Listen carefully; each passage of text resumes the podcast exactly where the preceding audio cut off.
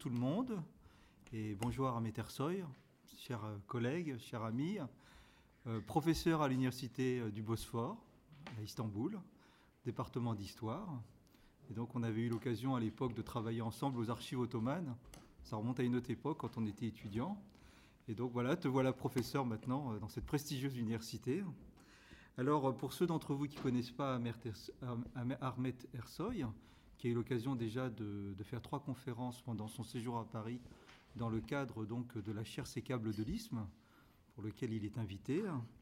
Euh, je rappellerai que donc Ahmet Ersoy, à l'origine, est un, est un architecte de formation. Il a fait, euh, il a fait euh, l'université technique d'Ankara, ce qu'on appelle Ortado Technique Université Sir, qui est donc une, une prestigieuse école école technique euh, donc. Et par la suite, il s'est plus orienté vers, l'histoire, l'histoire de, l'art, et euh, sur tout ce qui concerne l'architecture en particulier. Et donc ses recherches portent sur l'histoire culturelle de la fin de l'Empire ottoman, plus particulièrement euh, sous le règne des sultans plutôt, Abdulaziz et Abdulhamid II, fin 19e, début 20e siècle. Euh, il insiste donc plus particulièrement sur l'articulation entre art visuel, histoire et sciences sociales. Et pour mener à bien ce travail, il a recours très souvent à la photographie.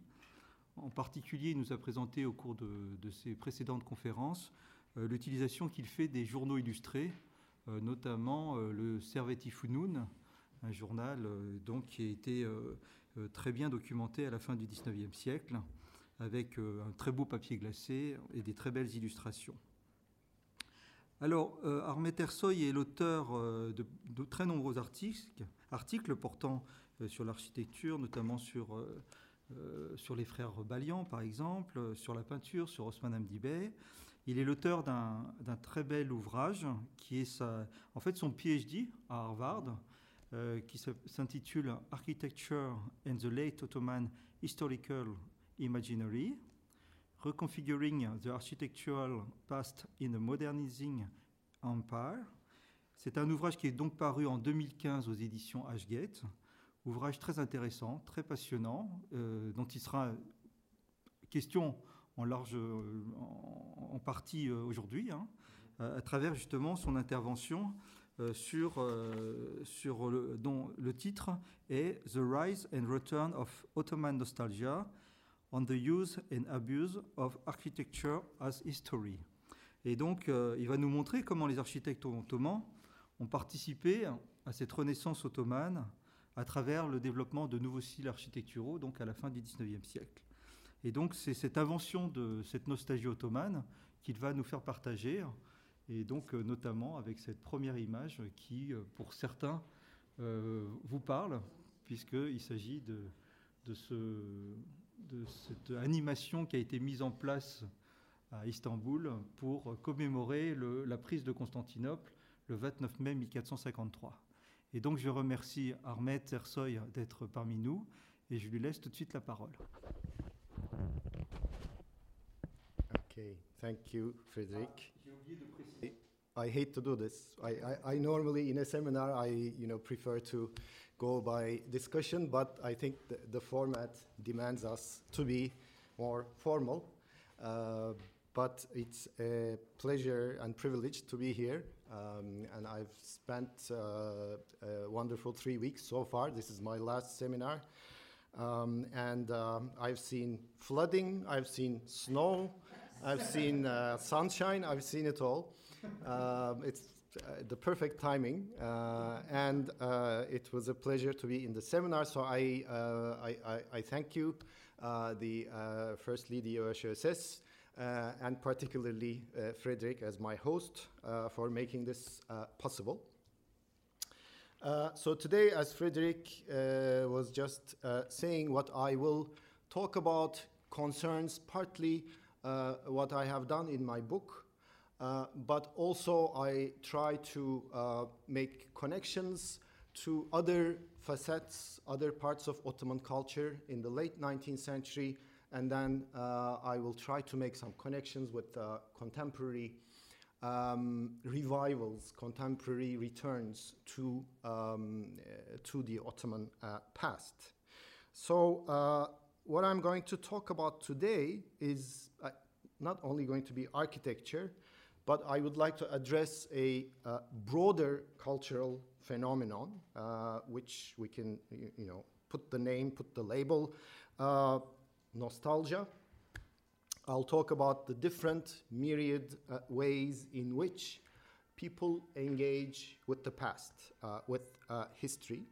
Uh, some people call nostalgia a modern malaise, a modern illness, that it's chronic, it's not healthy. Some people say it's a very healthy, therapeutic mode uh, of engagement uh, and reconnecting to the past. Um, we'll see. I mean, uh, it's, a, it's an open question for discussion, but like a very simple question that comes to mind when we're talking about nostalgia is why would somebody in their 20s, young people in their 20s, want to drive a retro Fiat 500, right? Um, and these are people who have no experience of the 1950s or 60s, or 70s and 80s, maybe not even 90s, uh, in fact. Um, so, obviously, one point that we have to make is that there is something called nostalgia without memory, right? You don't need to have uh, direct personal uh, memories of a certain past in order to cherish that past as an object of nostalgic uh, delectation, as an object of nostalgic uh, desire. Um, this superficiality, this, but this very powerful persistence uh, of uh, nostalgia was actually most shrewdly uh, ridiculed by an author from here, uh, from Paris in the 19th century. Many of you, I'm, I'm sure, know Gustave Flaubert's last novel that he couldn't finish, uh, actually, but was published posthumously in 1881, uh, Bouvard et Pécuchet, uh, where he talks about these two individuals, two copy clerks, or had these menial jobs, uh, but they had this intense desire, interest uh, in historical knowledge. And in his first chapter, uh, Flaubert talks about these two friends admiring an antique piece of furniture and they express their wish to have lived during its time of use, a time about which they knew absolutely nothing. They had no historical knowledge about this particular time period, but they were infatuated and obsessed with the kind of objects uh, that represent this period. It's, it's a complete charade, uh, mocking of this 19th century increasing desire uh, for uh, history. So what we're going to try to do um, through our talk, mainly by concentrating on the Ottoman and later the Turkish uh, cases, is um, we'll explore the uh, thin line that separates, um, when we're talking about nostalgia, the thin line that separates knowledge from banality, the thin line that separates nostalgia as cure, as an effective emotional kind of conduit for reconnecting to the past, or nostalgia as poison, banality, where, you know, there's nostalgia might be involved in sheer senseless acts of consuming uh, the past. So we'll, we'll try to um, pose some questions as to the nature of uh, nostalgia. Now, one um, point that I need to, I think, underline when we're talking about nostalgia is um, we have to define a very uh, kind of elementary characteristic of modernity. Uh, and that characteristic is the very sense of a severe, irreparable break that it causes with the past. The process, imagine the process of modernization with all the changes and turmoils that it brings forward revolutions, uprooted populations, processes of uh, secularization, changes in institutional uh, levels, um, all rooted traditions becoming useless uh, and you know practices of life changing. So we're talking about all of these dizzying traumatic array of transformations that define uh, modernity. And the result is this sense of severe irreparable break with the past as a product of the traumatic changes and turmoils uh, of modernity. Uh, so there's a with modernity, there's this, I'm not saying that uh, everything changed with modernity. That's usually a, a, mistake that you know modern historians tend to do. Of course, there were overlaps, there were continuities with the past. But what I'm trying to emphasize is that there was this sense, psychology, feeling of a definitive break that uh, actually separated the present uh, from uh, the past. So there was a an accompanying sense of angst, uh, anxiety, a deep sense of loss, uh, through which uh, the past looked like a childhood to which you knew you could never return, right? And then it was so um, attractive, and because you know that you will never go back to that past, the organic continuities of tradition are never going to be reestablished because you are aware of this absolute break with the past, you have an unstoppable desire to reconnect to the past. This is a kind of modern condition, I guess. And how do you reconnect to the past? Since you cannot reestablish the organic traditional continuities and practices, what you do is you reconnect to the past through the conduit by means of representation.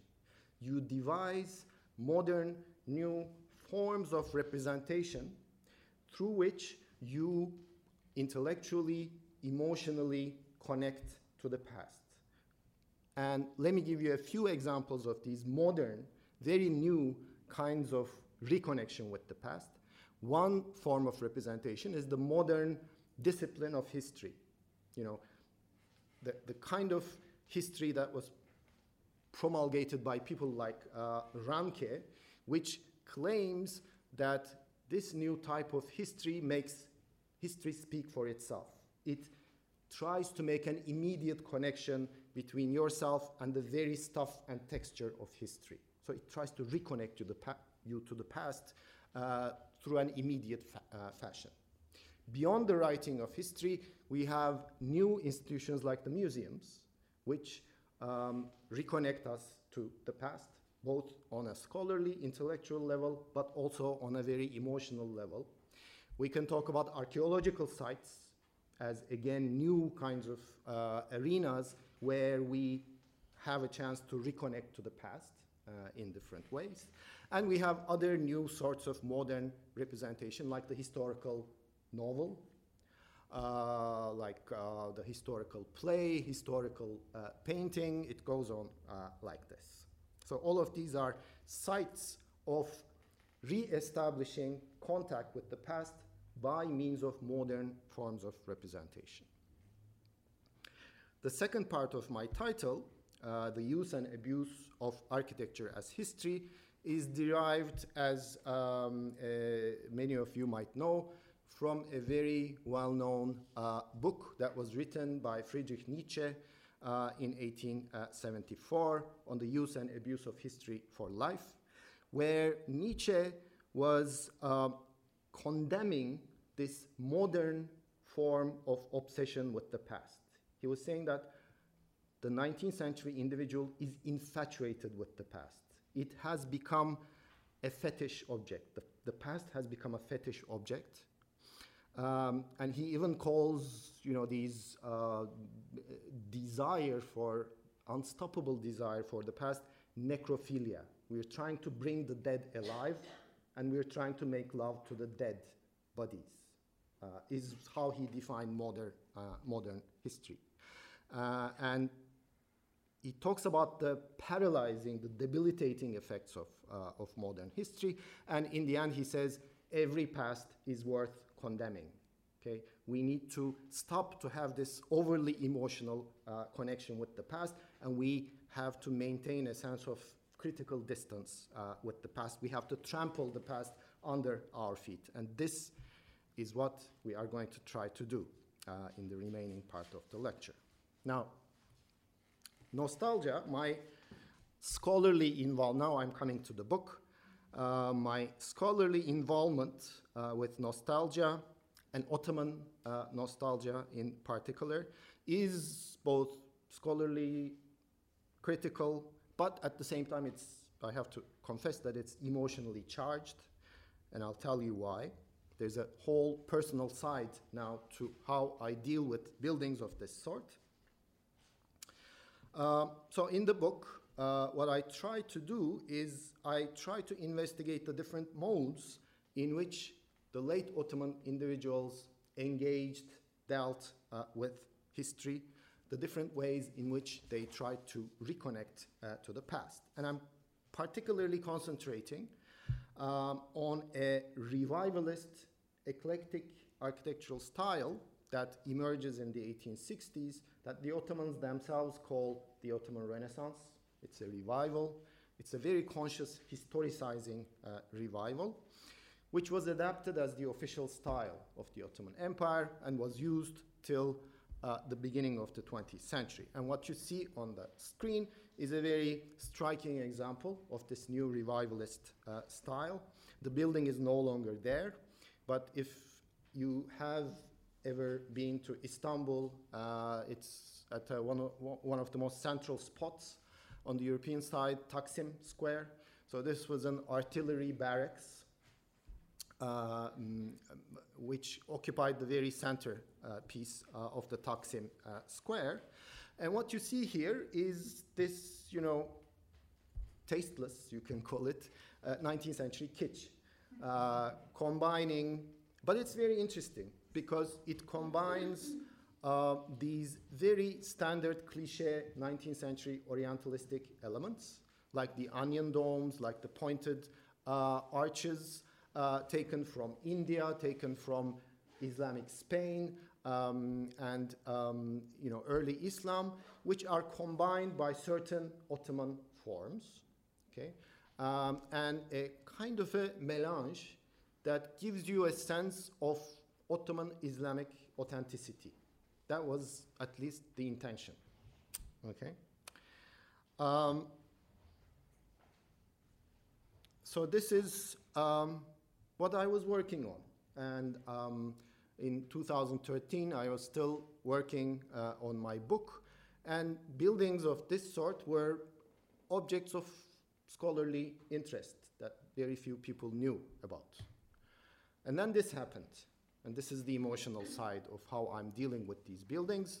Uh, many of you, I'm sure, know about the story of the Gezi Park events in 2013. So, how it all started was because of this building, because of this non existent building, which uh, the, um, the government, uh, particularly uh, Tayyip Erdogan, who was the prime minister at that point, um, claimed that we have to revive this Ottoman tradition and in place of uh, this beautiful park uh, where the uh, barracks stood with its huge trees and everything, we have to chop down the trees and rebuild the barracks, which started the whole uh, commotion of the Gezi events. Um, interestingly, uh, three years before this, in 2010, Istanbul uh, was the um, European um, what is it, European Culture Capital. Um, there was this very interesting exhibition and a book uh, that accompanied it called Hayalet Binalar, Ghost Buildings, where a couple, a group of young um, architects and critics were actually criticizing the kind of consumerist, neoliberal uh, approach to urban heritage. Uh, and the project was, um, the idea of the project was um, to take all of the disappeared, non existing buildings of Istanbul, like the Galata city walls, like the Taksim barracks, um, and ask the question what would happen if at this day and age we were to re erect these buildings? And they made certain proposals, okay? One of these was the Taksim barracks, and they said if we were to re erect this building today in 2010, uh, it would inevitably be a shopping mall. Okay? And this is their, so they're making fun.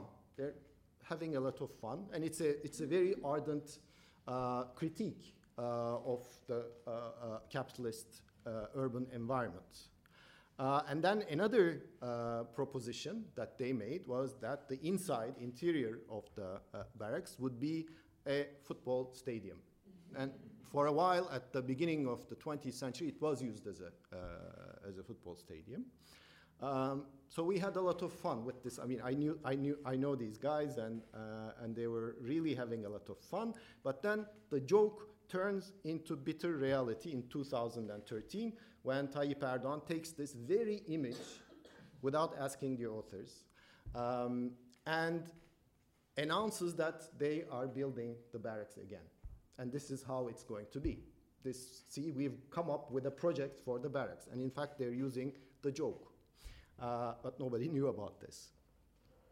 Um, and so it, it, you know, it was at this instance that, uh, you know, my scholarly interest uh, about pedantic interest about this um, Ottoman revivalist building uh, was charged with new meaning and complexity. And there was a different way now that I was dealing uh, with these uh, buildings. Let me um, talk a little bit about um, this revivalist architectural style just to give you a historical background. Uh, now, when we look at um, Ottoman architecture from the beginning of the 19th century, prior to this revivalist period, what we have is buildings like this. We have buildings in the 1840s, 1830s, 40s, and 50s that make heavy use of European classicizing uh, forms that are very indicative, actually, uh, of the modernizing um, reforms and inclinations of the Ottoman state at this point. As you uh, all know, uh, you know, 1839 is the date when the westernizing, modernizing reforms, um, uh, the reform program starts, the Tanzimat uh, in the Ottoman Empire. Uh, and um, we have a period where we witness a process of closer political, economic, and cultural engagement with Europe, uh, especially after the Crimean War, 1854 55, uh, and with the trade deals that the Ottomans make with the European powers, the Ottoman Empire aspires to be a part of the concert of Europe. Okay? And this architecture having these very strong references to European classical architecture is very emblematic uh, of this, uh, this uh, period of modernizing change. So imagine this. This is what we have in 1856. This is a palace that was finished in 1856. Uh, and by the beginning of the 1860s, about six, seven years later, we have this. It's a radical change. It's a radical change. Um, so there's this new architecture that incorporates Orientalizing as well as medievalizing, as well as early Ottoman uh, elements, as well as curiously European Gothic elements to increase the medievalizing effect, I guess. Uh, they concoct this completely new style. This is the time of a new sultan, uh, Abdulaziz. Uh, and there's obviously a, a, a new uh, agenda, a new uh, need to reassert a different kind of Ottoman identity through architecture. Uh, just to give you a sense of the other examples of what's going on, this is uh, some of you might know today the Istanbul University Gateway, which used to be the Ministry of War uh, in the 1860s, a building that heavily incorporates Andalusian, Spanish, Islamic Spanish uh, elements, as well as these. Uh, the uh, Aksaray Pertevniyal Mosque on the left, um, on the top right, the Hamidiye Mosque uh, from 1886, and top down is the Çırağan Palace that was built for Sultan Abdulaziz in, um, the beginning of the 1870s. So you can see all of these Gothic, Moorish, Ottoman uh, elements uh, coming together. Some people, uh, not some people, actually, some um, scholars in the 20th century, let's say, um, ridiculed this new approach uh, to Ottoman architecture. And it's very prone to ridiculing because it's kitschy, right?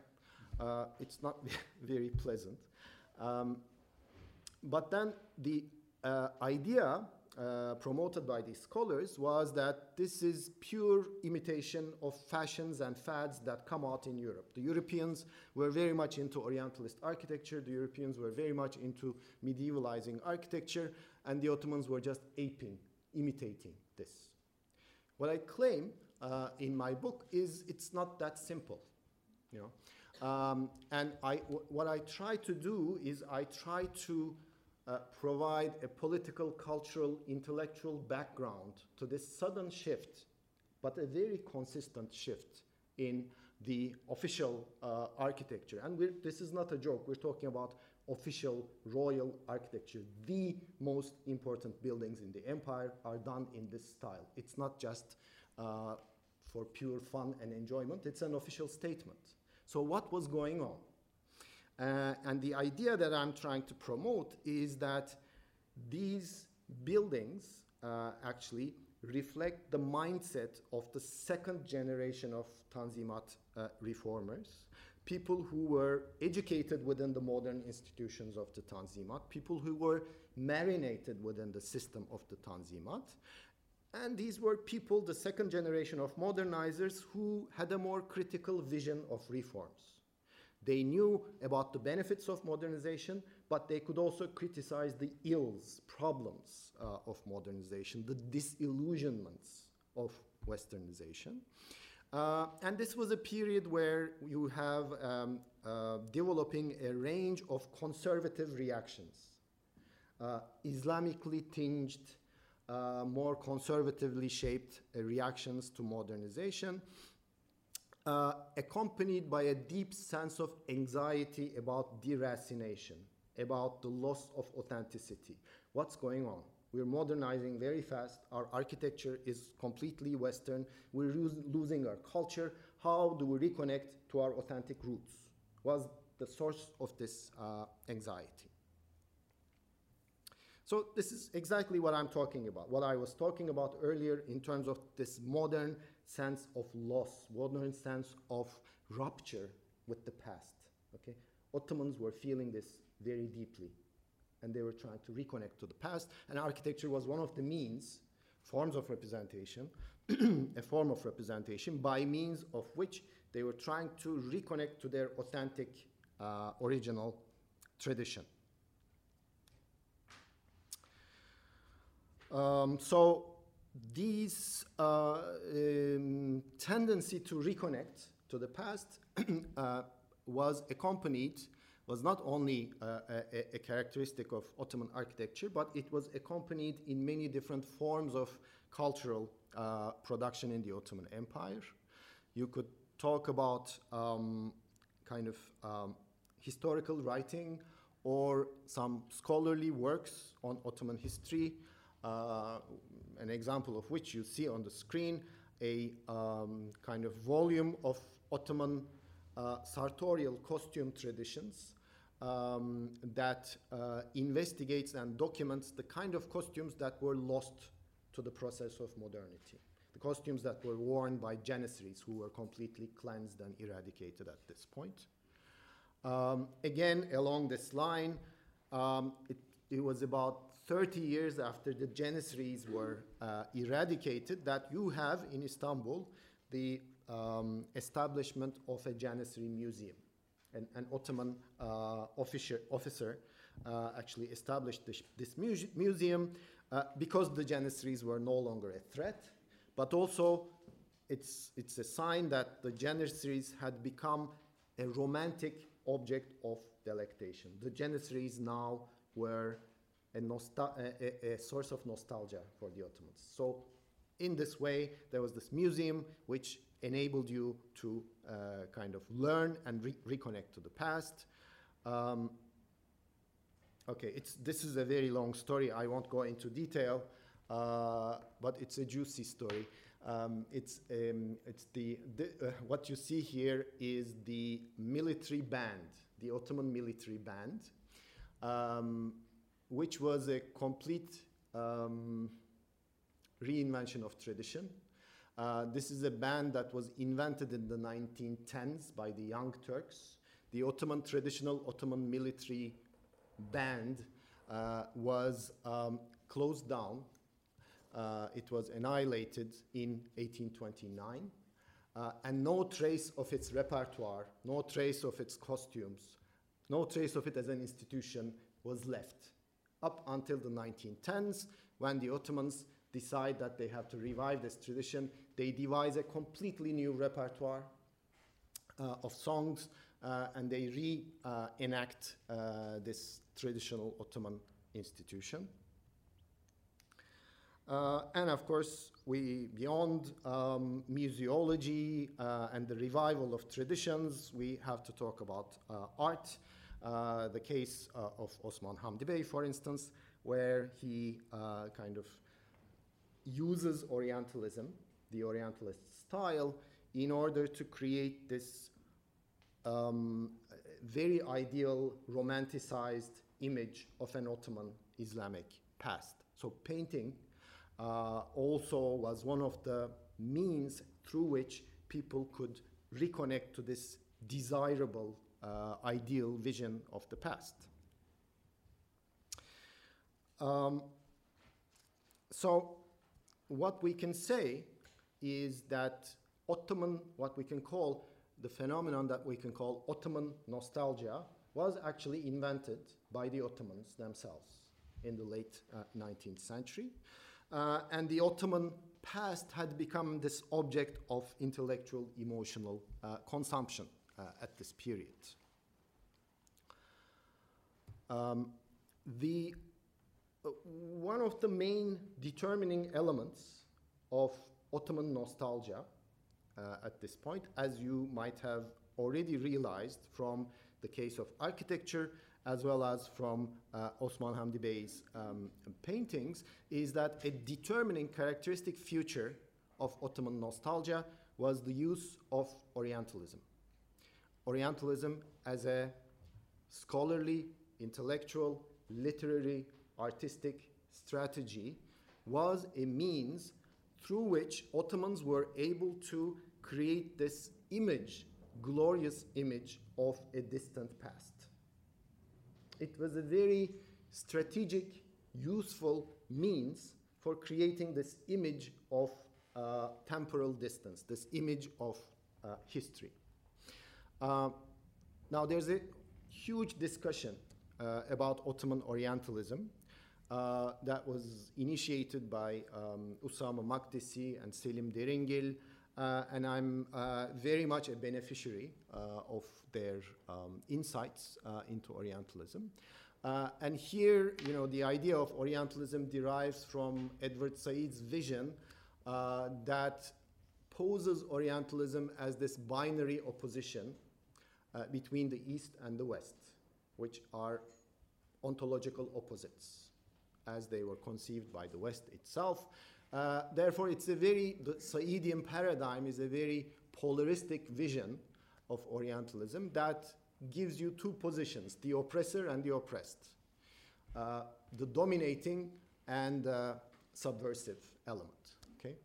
Um, so when we're talking about Ottoman Orientalism, of course there was this aspect to Ottoman Orientalism. The Ottoman elites, the Ottoman ruling cadres, we're using the mental framework of Orientalism to control, suppress, uh, and represent their um, subordinate populations, especially the Arab speaking and Kurdish speaking populations of the east of the Ottoman Empire, which were considered to be the empire's Orientals, the empire's own Orientals. So there was this very strong sense of hierarchy that had its uh, pre modern background to it, uh, but the new colonizing, orientalizing sensibility uh, of the modern era came on top of traditional hierarchies, upon which you have the sense of the center, the Turkish speaking Sunni Muslim Ottoman center, controlling the more backward populations in the empire,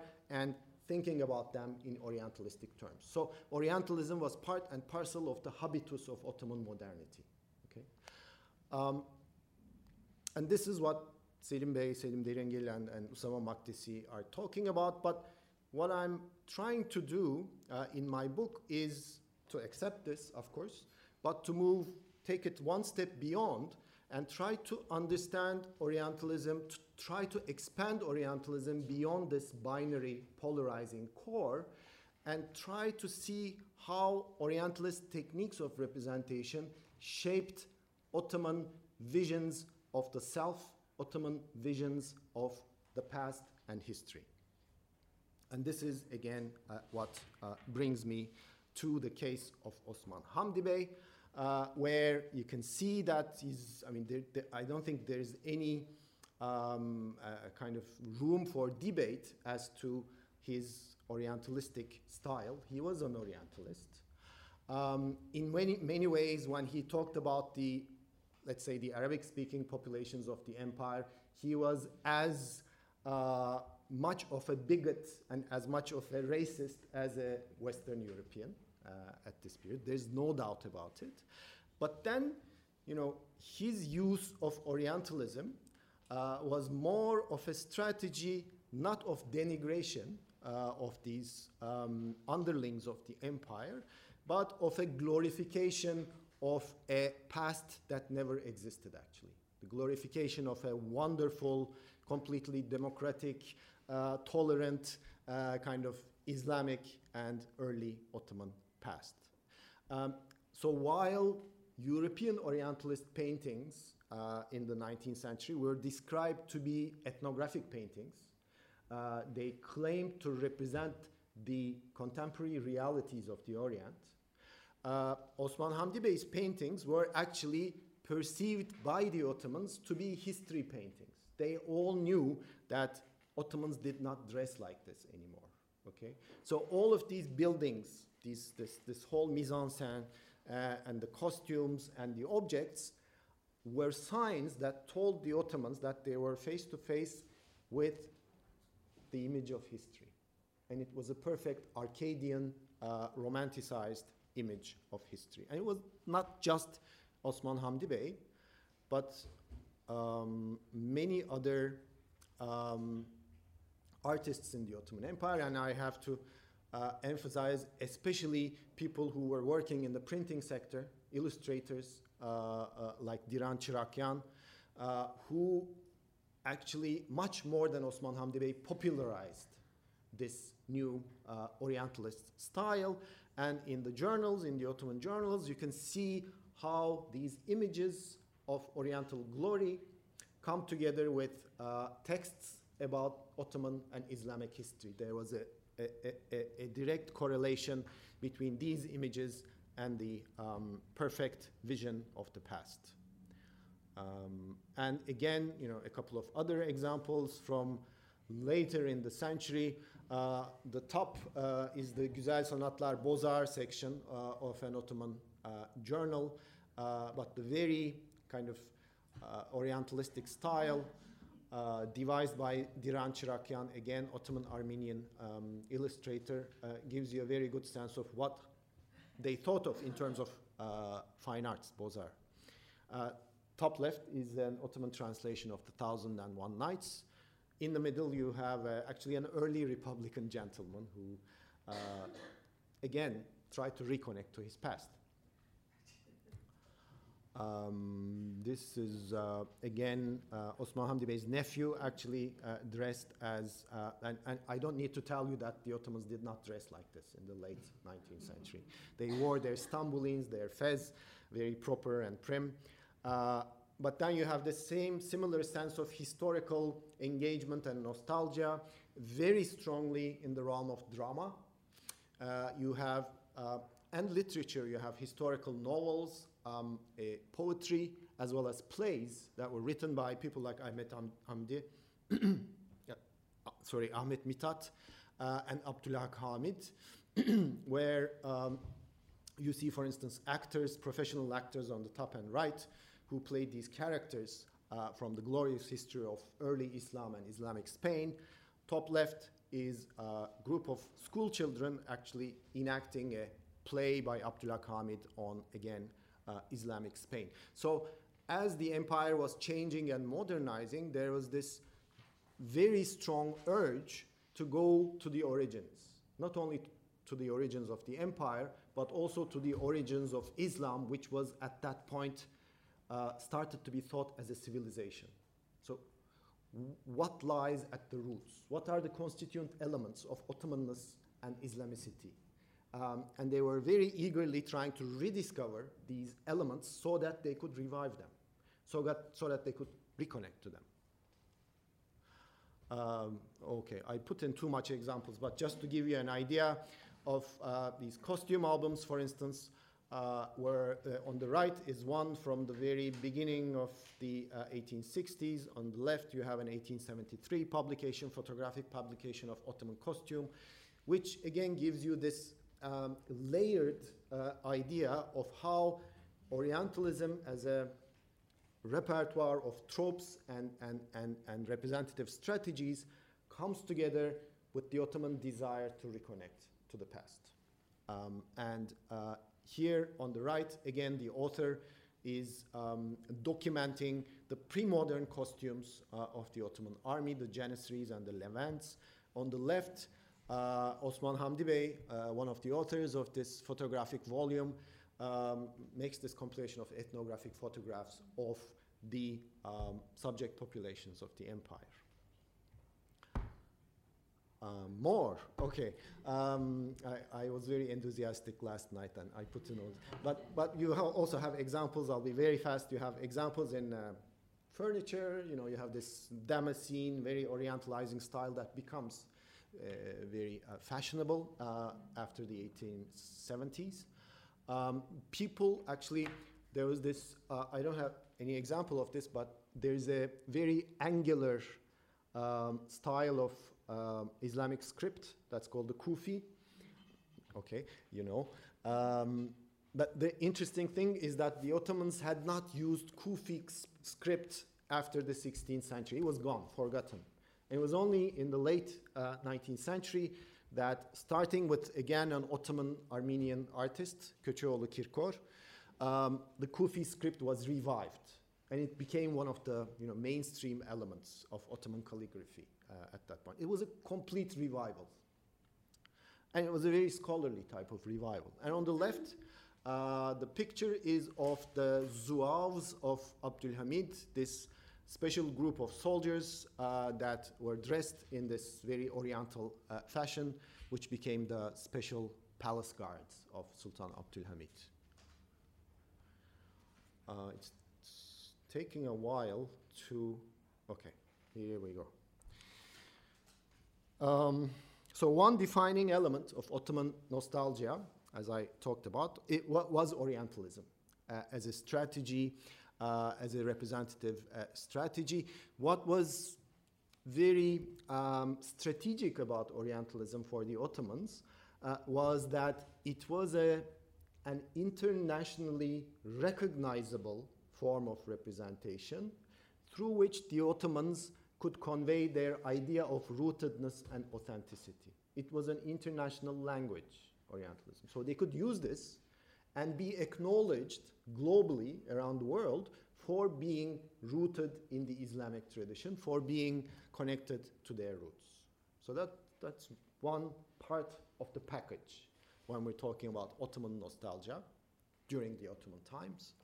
Uh, the second aspect of Ottoman nostalgia uh, has to do with the onset, the beginnings of the age of mass uh, media, where you have the predominant use with the last decades of the 19th century of visually oriented new media technologies like photography, like new print media, new forms of uh, mechanical reproduction of photographic images, and later on film.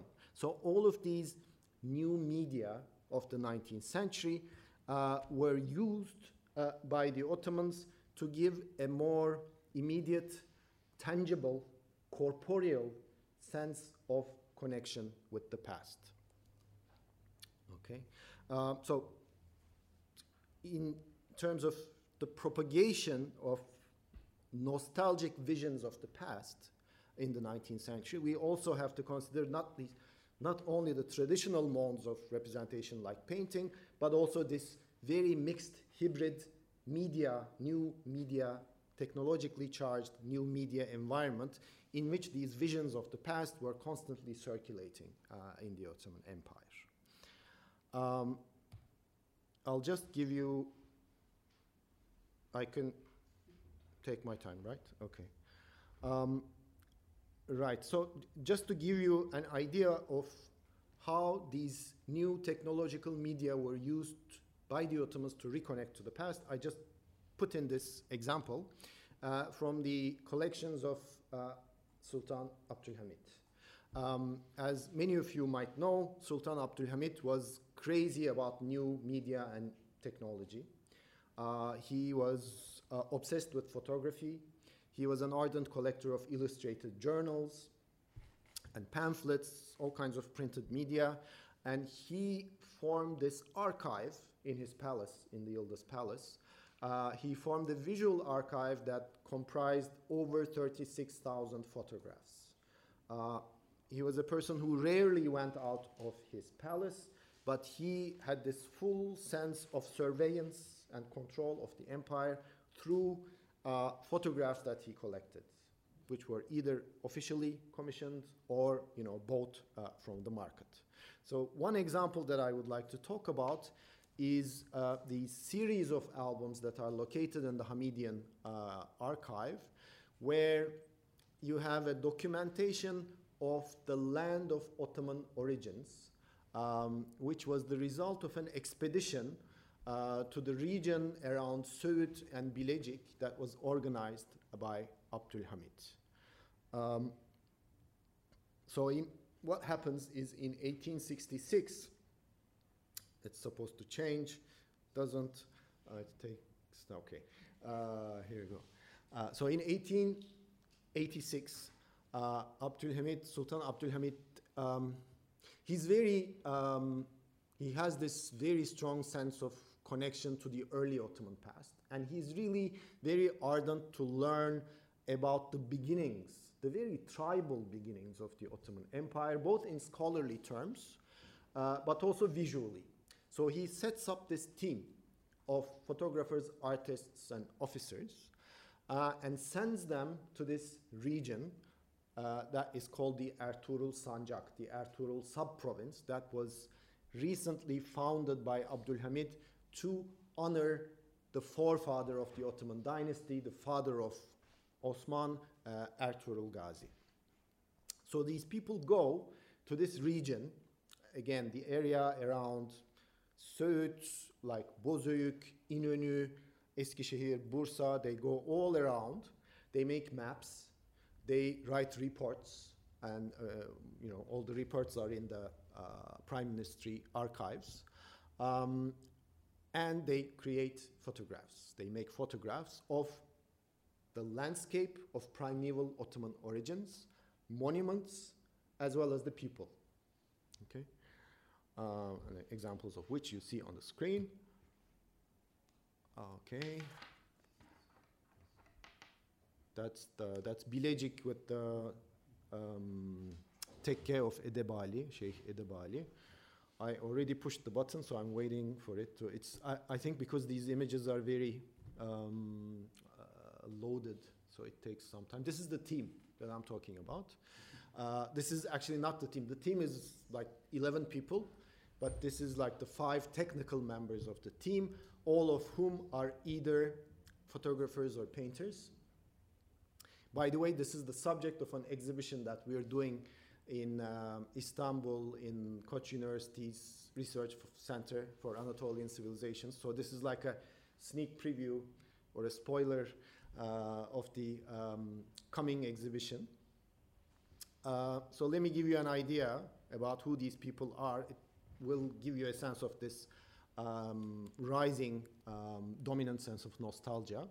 Uh, the director of the team is Mehmet Emin Bey, who was the chamberlain of Abdul Hamid in the palace, somebody very close to Abdul Hamid, um, who was uh, one of the first translators of Jules Verne novels. uh, but also somebody who was very much interested in ethnography. Uh, he was actually from uh, the Caucasus, from Dagestan, so he had this very strong interest in the Turkic, Turkmen populations uh, in the world, and he was one of the first authors to write a travel diary of his journeys to Central Asia. Okay, so he was somebody who was very interested in ethnography and especially of the history of the Turks. And by the 1880s, what we see is that the empire, we have an empire with shrinking boundaries, an empire that is shrinking in Europe. So there's a growing sense of the very Turkish, ethnically Turkish nature of the elite cadres of the empire.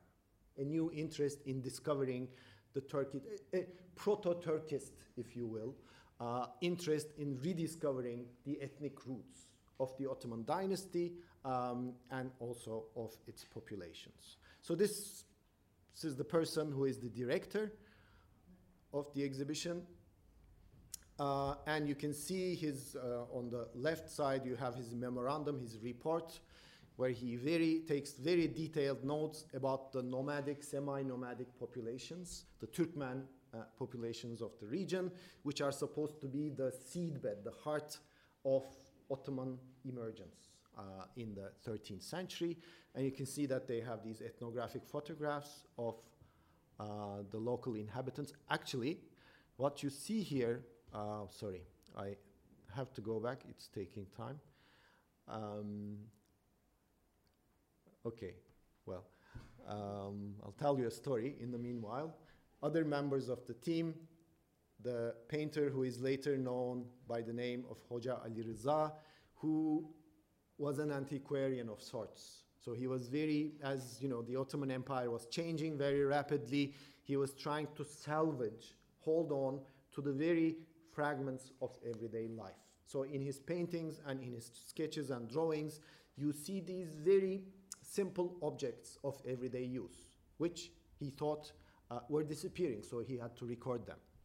Um, to the uh, nomads, which are actually not nomads, because all of these populations, through the modernizing efforts of the Tanzimat, were, had been settled uh, in the earlier uh, parts of the 19th century. So these are um, at most semi-nomadic populations who have their villages, who are settled, but who are presented uh, in the albums. You have like 12 albums made up of this uh, as a result of this expedition, uh, where these people are presented as the pure, unchanged nomads.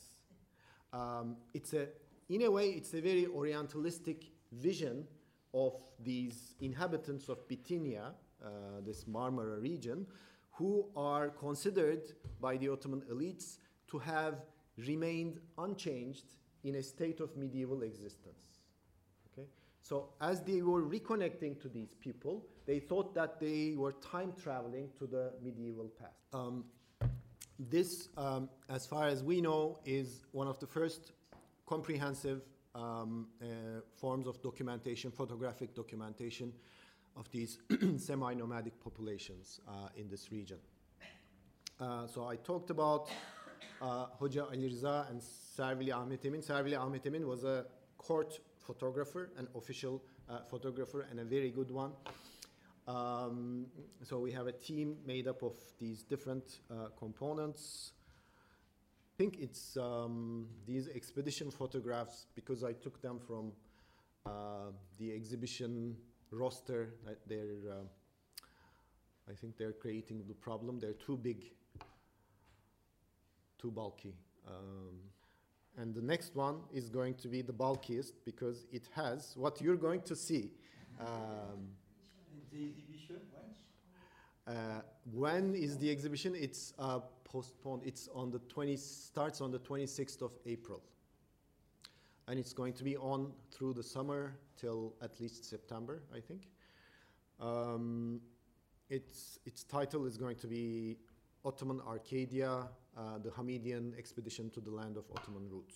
Okay, uh, and what you see on the screen is, uh, just to give you an idea, there are not only photographs, but also sketches made of the early Ottoman monuments, uh, the remains, the Roman Hellenistic remains that they found in the uh, early Ottoman sites. So a, it, it, was a, this very antiquarian, historicizing, nostalgic uh, effort to um, unearth, rediscover the very elements uh, of the early Ottoman past from uh, the tribes, the nomadic tribes, to monuments, to uh, objects.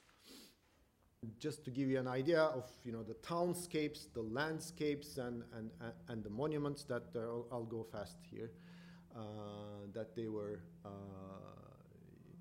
recording as well as the populations, they, um, th there was a very strong effort to use photography as a quote unquote scientific objective mode of recording. So they used uh, 19th century's ethnographic uh, format for photographing these uh, people, uh, including these types, anthropometric uh, photography, uh, as well as the scenes genre where people are um, depicted in their natural everyday surroundings like this in, in a uh, yurt. Uh, you can't get more authentic, right? Um, and remember in the slide that you had to see for a very long time, Hoja Ali Riza, and he had the sketch of a shoe. It's almost exactly the same. So I'm sure it was him uh, who was making this effort there to depict these, they, you know, very authentic objects of everyday use. Um, and just to give you an idea of uh, this ethnographic format of photographing uh, these populations, on the right is um, a picture of the Zuni Indians from New Mexico. Uh, was taken by the American um, Ethnographic Board. Uh, and it's from an album that was sent by the American president to Abdul Hamid himself. And it had arrived just before the expedition. So the Ottoman photographers knew, uh, you know, uh, the, the, the, mode of dealing uh, with uh, ethnographic populations. Uh, and one interesting aspect of the um, expedition was that they um, announced that they discovered the most authentic tribe that lives in this region, the Karakechili tribe. Um, actually, the real story is that most of these people, the tribe, the Karakechili tribe, they moved into this region in the beginning of the 19th century from central Anatolia. But uh, the claim here made by the Ottomans was that these were descendants of the very people who came from Central Asia with Ertugrul Ghazi.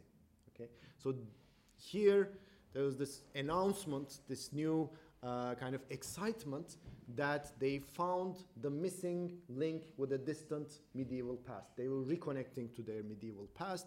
These were the people who were still maintaining the lifestyles and customs of the time of Ertugrul. Um, so, um, talking about media, media, new media strategies, what happens is that after these people are quote unquote discovered by the expedition, Abdul Hamid um, creates this um, invented tradition and he sets up an annual celebration um, performed by the Karakechili tribe uh, who would go to the shrine of Ertugrul, the tomb of Ertugrul, and perform the ceremony there. And what was interesting about this was that the ceremony, from its very inception, from its very start, the ceremony was made an object of a media event. The first ceremony, each and every second of it was photographed by an official photographer, Vafiades, uh, and it was published in the journal uh, Malumat, uh, which was the um, mouthpiece uh, of the Hamidian uh, regime. Um, and uh, beyond that, you know, the photographs that were taken of the tomb of Ertugrul Ghazi, for instance, in the uh, expedition were disseminated, circulated, repurposed in different forms, in different media uh, at the period. It became, became the Ertugrul shrine at this time, thanks to these media strategies, it became a lieu de mémoire. It became a new um, kind of commemorative monuments. Um, and again, um, you know, many buildings that were recorded in the expedition were at a very short time uh, restored or rebuilt by Abdul Hamid in the style, in this new orientalizing, medievalizing style of the period. The example that you see is from Bursa, the Shahadet Mosque, as it was in 1886. And on the right, you see it at the beginnings of the 1890s where uh, it was completely rebuilt by Abdul Hamid in his new style. Um, so, back to the question of Ottoman nostalgia, you know, as I'm dealing with these kinds of buildings from the 1860s, 70s, 80s, 90s, um, and then suddenly I'm faced with this. By the beginning of the 2010s, Ottoman nostalgia comes back with a vengeance, full strength. Um, and you have examples like these. Um, many of them that I'll show are from Ankara, actually. Uh, this, the, this is a, a, a, style that is um, argued to be Ottomano-Seljuk. Don't ask me why. Um, but this is turning into, like they're commissioning many school buildings and official buildings as well as the palace of the sultan, uh, not the sultan, uh, the president, sorry. Um, they're claiming, the government is claiming that this is the official Ottoman or Seljuk style. These are my favorites. Unfortunately, they are built. Uh, these are the new gateways to Ankara, built on the boulevards that, that lead into Ankara, that were built by the uh, former mayor of Ankara, Melih Gökçek, and each of them has a different historic style uh, indicating the direction. This is the road that goes to Istanbul, so it takes elements of the Topkapı Palace. Uh, the other is the one that goes to Kayseri, I think. Uh, and beyond this, you have many popular renditions, beyond architecture, of course. You have these very popular, again, kitschy um, renditions of Ottoman nostalgia. Uh, these are from the last elections. These are um, the runners up for the elections from the conservative uh, Islamist um, AKP, the ruling party. Um, and you know, on the top, it's basically saying all together new Turkey, and the image of new Turkey that they have in their minds is a completely nostalgic, glorified, idealized vision of uh, the past. This is my favorite, but I won't even talk about it. Um, and now you have these studios in Istanbul. Actually, I can give you addresses. You can go and have your pictures taken. So, so it's not just um, it's not just uh, the government and its official uh, Islamizing uh, policies, but we're talking about obviously a broader cultural phenomenon where many segments of the uh, uh, population are trying to reconnect to the Ottoman past and rediscover it uh, by means of different representative uh, technologies. Uh, there's, I could put hundreds of examples here, uh, but again, you can uh, note down the website if you want to get an Ottoman uh, costume or have a Ottoman haircut. Um, now, one problem with this, okay, let me try to put it this way.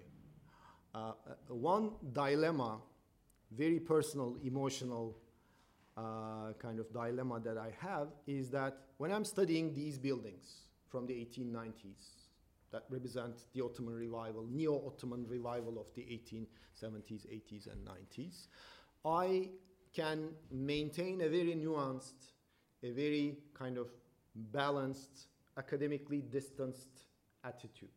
But when I see examples such as these, I am outraged. Why? See, it's, it's, a, um, it's a very uh, personal question. It might have a class based element to it, maybe.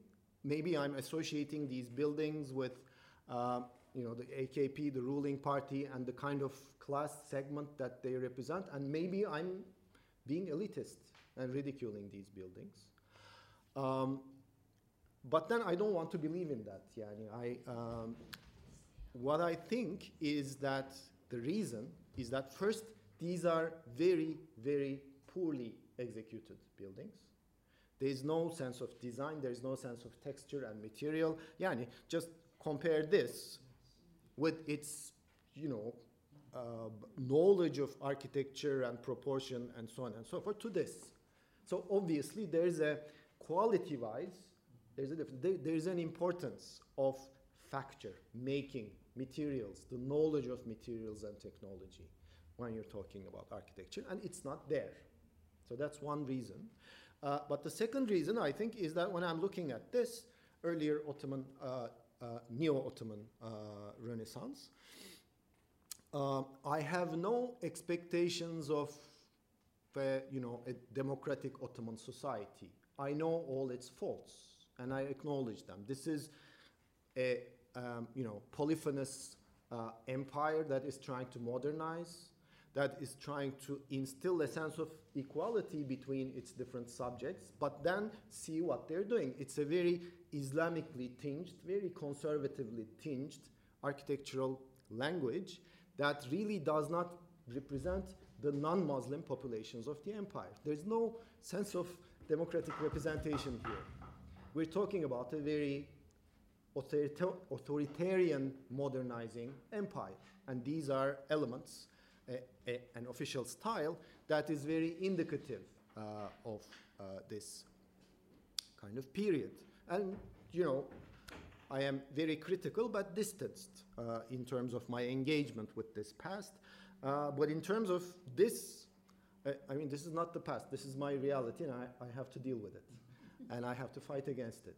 Uh, so it's you know, obvious that I'm uh, emotionally uh, charged. Uh, and it's very interesting that, again, through media technologies, what's happening is that all of this new setup, new spaces um, in the, you know, this neoliberal environment that we live in, turn all of these monuments into two-dimensional just uh, objects.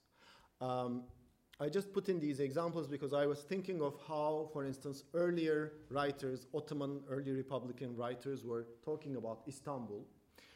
Uh, Ahmet Hashim, for instance, one of my favorite writers from the early 20th century, defines, describes the Bosphorus as a um, laminated landscape, layered landscape. You know, you look at the Bosphorus, he says, and you see layers and layers of hills that come one after the other. It's this sense of depth that gives the Bosphorus its character.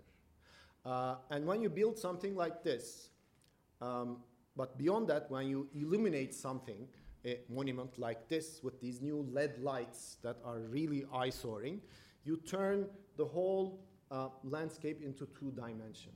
And this is, I think, the kind of urban environment that we are living today that is characterized by senseless consumption of two-dimensional images that are basically uh, floating in space. My last example uh, comes from uh, 2016. Uh, now we're, we're very close in time. And here, uh, the image that you see on the screen um, are uh, taken from the 563rd uh, commemoration of the conquest of Istanbul. Uh, the ceremonies for the conquest of Istanbul that were organized by the Istanbul municipality and endorsed by the president uh, Erdogan. And here you see a kind of uh, reenactment of a scene by two uh, actors, uh, Turkish actors, who represent the friends of um, Ertuğrul Gazi. Okay? These are actually actors from a very popular uh, Turkish radio and television series, Ertuğrul Diriliş, Ertuğrul Resurrection, uh, who play the comrades of Ertuğrul. And here they came out to the stage in the celebrations and they read this 1953 um, poem uh, about the beheading of the Byzantine emperor. And I'm just going to quote it very shortly. Uh, in Turkish it goes like this. Rum Kayseri'nin kellesi bir mızrak ucunda, şarkın eşsiz incisi Türk'ün avucunda. So the Greek Caesar's head on top of a pike, um, severed head on top of a pike, the unrivaled pearl of the Orient in the hands of the Turk. Yani, uh, just. Um, the interesting part of this um, performance was that it was part of a very ambitious audio visual spectacle. Um, and it, it, was this colossal show that was um, claimed to be the world's largest three dimensional stage.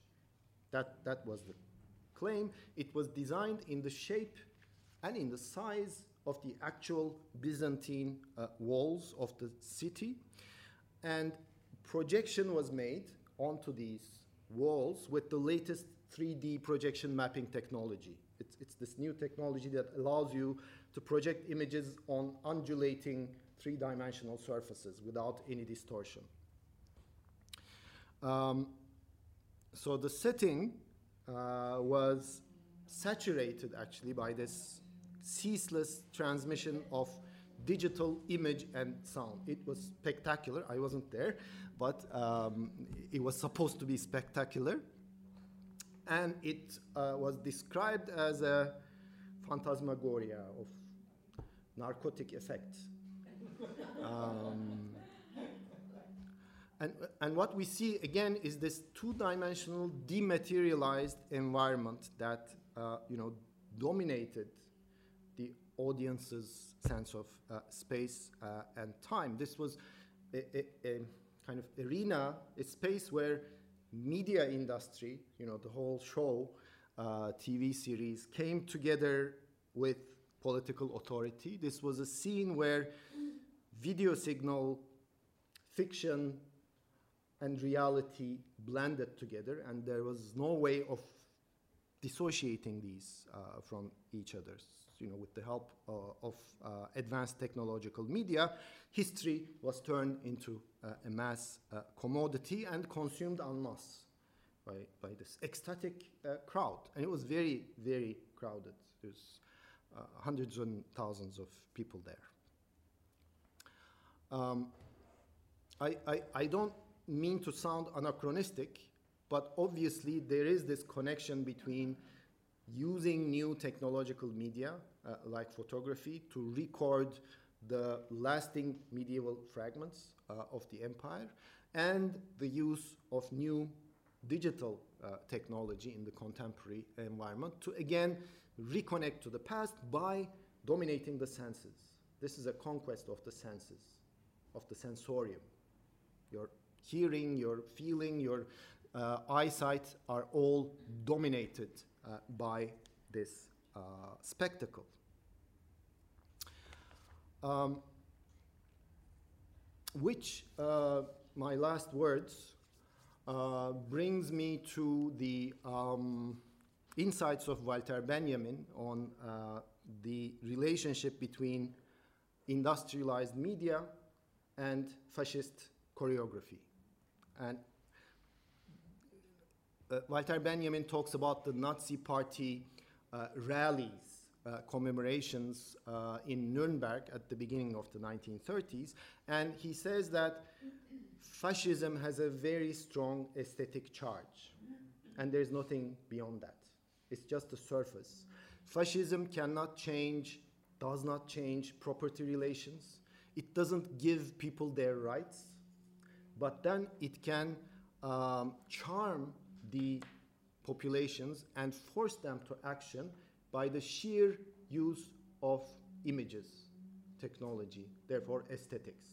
So this is fascism, he says, or totalitarian regimes uh, represent the full, complete aesthetization, aestheticization of politics. Politics is hollowed of diplo- diplomacy, engagement, negotiation, and it becomes a full uh, kind of mind boggling surface, aesthetic surface that has the power to take you and to force you into action. Okay? Uh, so in that sense, I think it, it wouldn't be that wrong to connect what was going on uh, in Istanbul and the conquest um, ceremonials to these Nazi rallies uh, from the 1930s, uh, which were designed by the head architect of, um, uh, of the Führer, uh, Albert Speer, uh, and organized by Goebbels, uh, the propaganda minister, the ingenious strategy, aesthetic strategy that Speer came out with was uh, so they were building this huge stadium, uh, but by the time of the rally, it wasn't finished. So th- there was a problem. Uh, so Speer came out with this idea of using anti-aircraft projectors that had like a 12 kilometer range very strong, powerful flak projectors. So he set them up, and when it was the night time, all of them were lit up at the very same time. Imagine a wall of light surrounding you that reaches like 10 kilometers, and you felt you were in this cathedral of light. It was an architectural space that was made up of not materials but of photons of light and people were in ecstasy. Um, Goebbels himself describes this uh, effect, which they uh, call the Lichtdom, the um, Cathedral of Light. Uh, and he said it was like the full power of our regime, uh, where people obey, people feel that they obey this overwhelming law. They don't know what the law is about. They have no idea what that law is, but they recite it every night in their dreams. It's so much ingrained in their minds that they recite it. And this brings me back to the uh, Istanbul celebration where, you know, everybody talking uh, on, uh, on the stage was talking about this mission, dawa, our mission, our mission. Nobody knows what the mission is really. We have some idea, but uh, I mean, even the the proponents of the regime don't have a full sense of what the mission is, uh, but they, you know, they, they, they, recite it over and uh, over uh, again.